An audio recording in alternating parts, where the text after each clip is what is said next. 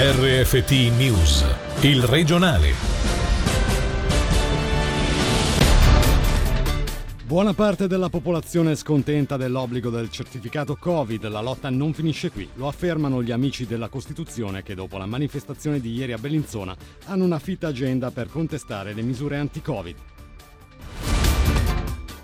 Lugano verso l'acquisizione del Parco San Grato di Carona. La proposta di cessione per un prezzo di due virgola otto milioni di franchi verrà votata dai soci dell'ente turistico del Luganese il primo ottobre. Letteratura e traduzione si incontrano a Bellinzona con la sedicesima edizione del Festival Babel, in programma da stasera a domenica. Ce la presenta il direttore artistico Vanni Bianconi. Buonasera dalla redazione. Oltre millecinquecento partecipanti alla manifestazione spontanea contro l'obbligo di certificato Covid nei luoghi al chiuso. Si è tenuta ieri a Bellinzona ed è il segnale del malcontento per questa misura che è presente in una buona fetta della popolazione. Questo almeno secondo gli amici della Costituzione che hanno una fitta agenda per i prossimi mesi. Il loro intento è quello di porre freno alle misure imposte dal governo per combattere la pandemia da coronavirus. Sentiamo al microfono di Michele Sedili il portavoce Sergio Morandi che spiega come gli amici della La Costituzione hanno intenzione di usare tutti gli strumenti istituzionali a loro disposizione per convincere il governo a riconsiderare la sua posizione.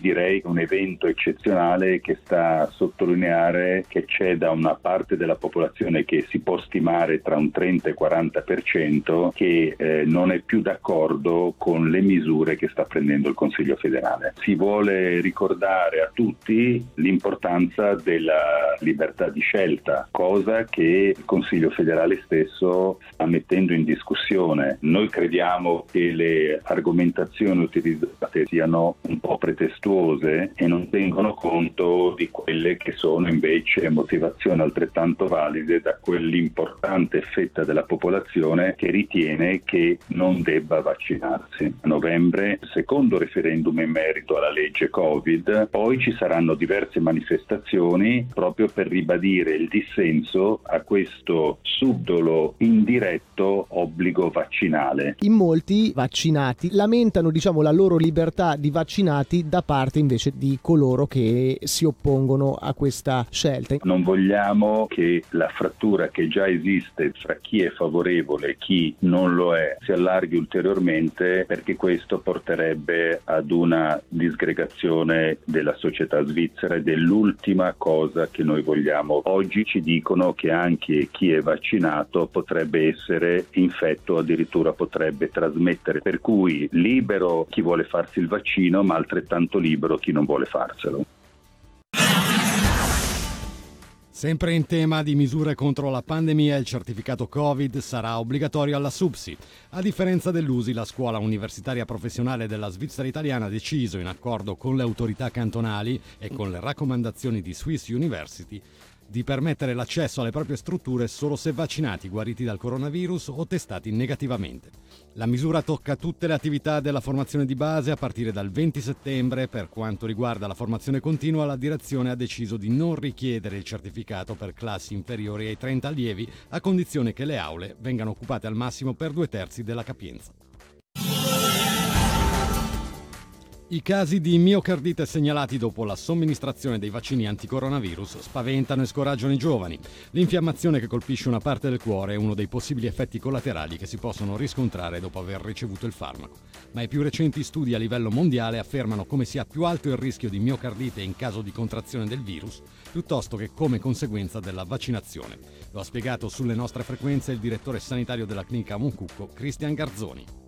Cos'è una, una miocardite? La miocardite è un'infiammazione del cuore che di solito è autolimitante, è una malattia che noi conosciamo bene negli ospedali, spesso causata da un banale raffreddore d'inverno, ne vediamo regolarmente, la stragrande maggioranza di queste malattie guarisce da sola con al massimo una terapia con antinfiammatori. Con il vaccino Covid è vero che si sono visti questi casi, che restano comunque rari, a seconda delle statistiche sono un caso su svariate migliaia, meno di un caso su centomila, dipende un po' dalle statistiche che si guardano. Però bisogna dirla tutta, il Covid causa anche delle miocarditi e il Covid lo causa con una frequenza cinque volte maggiore, quindi se è vero sì che il vaccino ha un certo rischio, se non mi vaccino ho cinque volte questo rischio e quindi alla fine essere vaccinati è sicuramente di vantaggio rispetto a fare un Covid, anche per quanto riguarda la miocardite.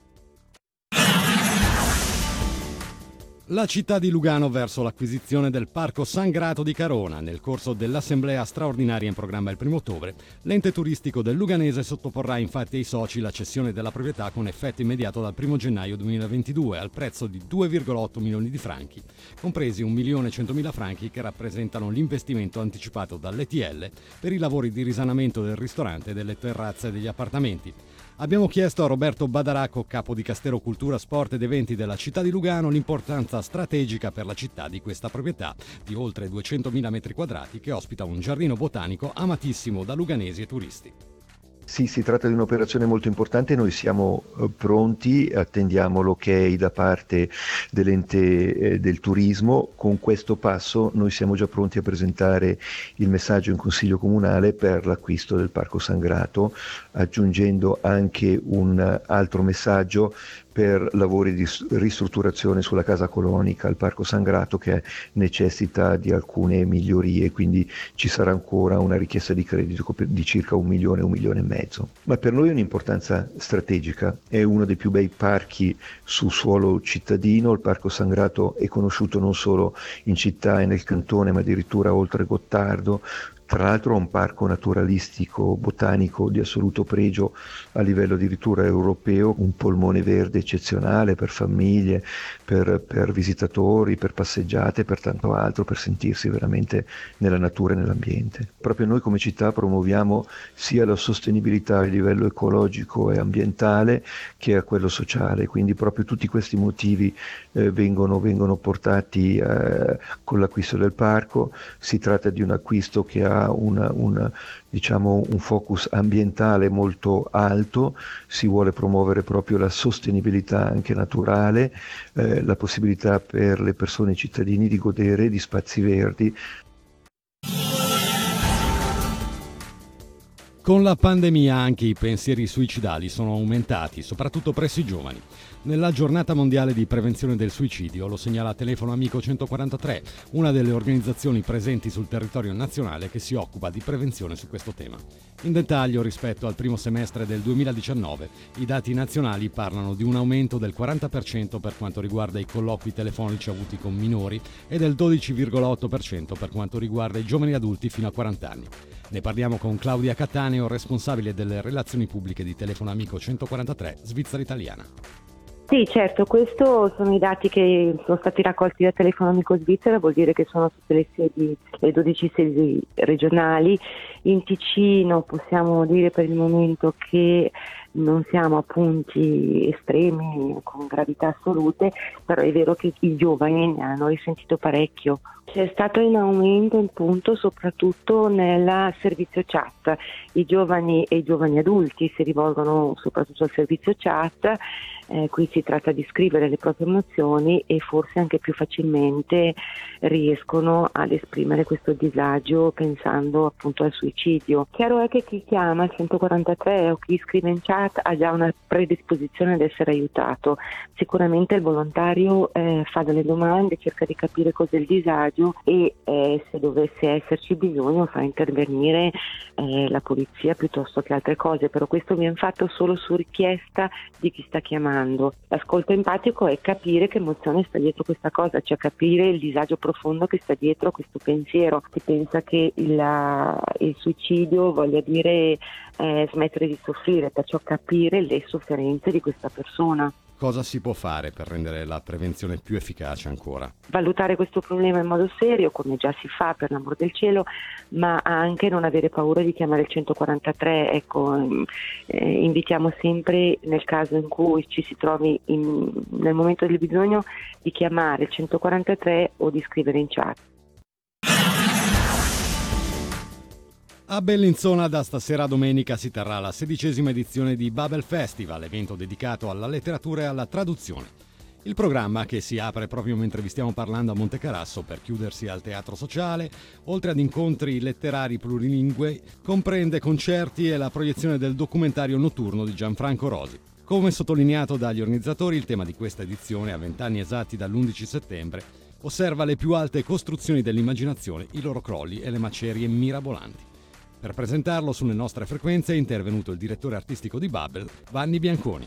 E il tema di quest'anno sarà proprio Babele, il mito che dà origine al nome del nostro festival e anche alla nostra ricerca, perché stando al Genesi, quando l'uomo ha deciso di costruire una torre a Babilonia alta fino al cielo, Dio intervenne e come punizione moltiplicò le lingue, che fino ad allora era una, la lingua adamitica, e ha moltiplicato le lingue dell'uomo, di modo che questo enorme cantiere fu abbandonato e gli uomini si dispersero sulla faccia di tutta la terra. Quello che ci piace pensare è che in quel momento è nata la molteplicità, si è passati dall'unità alla differenza. Il traduttore è uno scrittore, però è anche un avventuriero, un viaggiatore, perché comunque deve andare a capire tutta la cultura. Ci piace l'immagine che la traduzione sia ospitalità linguistica che ti porta a vivere presso l'altro, capirne i modi, i costumi, i cibi, gli accenti, i modi di dire, per poi portarli nella tua lingua. Sul sito w w w punto babel festival punto com troverete tutte le informazioni. Iniziamo questa sera con un primo incontro meraviglioso tra due grandissime traduttrici italiane, di Bolagno, di Freud, di Bernard, di Mann.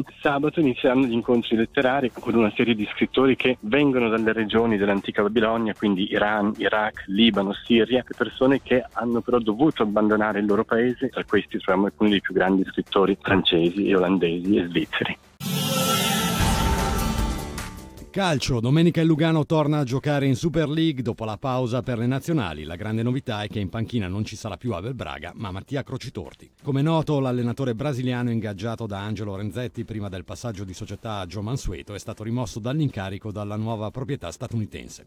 In vista dell'incontro delle sedici e trenta contro il Basilea, sentiamo proprio l'allenatore ad interim, Mattia Croci-Torti. Per quattro anni che lavoro con questo gruppo, sono anche l'unico che è stato a lavorare con questi ragazzi i primi dieci giorni prima che arrivava Braga, dunque conosco anche un po' i nuovi arrivati, i brasiliani, capire un po' le loro dinamiche. Abbiamo iniziato sì bene il campionato, abbiamo vinto due partite su quattro. Sicuramente adesso non è un momento di grave difficoltà, non è che l'allenatore è stato cambiato perché le cose non andavano benissimo, però sono sempre questi momenti dove la squadra deve tirare fuori ancora quel qualcosina in più, anche per i nostri tifosi, anche perché è l'ultima partita del presidente. Sono tante piccole cose. Poi il Basilea è una partita che sì, in sé bisogna preparare, ma le motivazioni quando giochi con questo Basilea, anche i nostri giocatori dall'altra parte, non mancano mai. eh. Quando vai a prendere giocatori dal Real Madrid, dal Nizza, quando vai a prendere giocatori dal Liverpool, vuol dire che vuoi vincere subito. Loro vogliono vincere subito quest'anno. Noi abbiamo cercato di giocare ancora più sulle nostre certezze e abbiamo messo al centro del nostro progetto ancora dei giocatori che per me sono ancora importantissimi. Io senza Milan Maris non gioco domenica.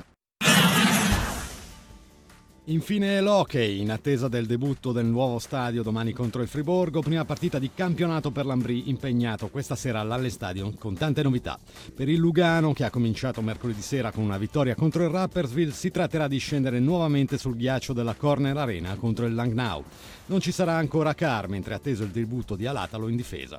L'inizio delle partite, come sempre, è per le diciannove e quarantacinque. Per oggi l'informazione termina qui. Dalla redazione e da Fabrizio Coli, l'augurio di un buon fine settimana. Il regionale di R F T, il podcast su w w w punto radio ticino punto com.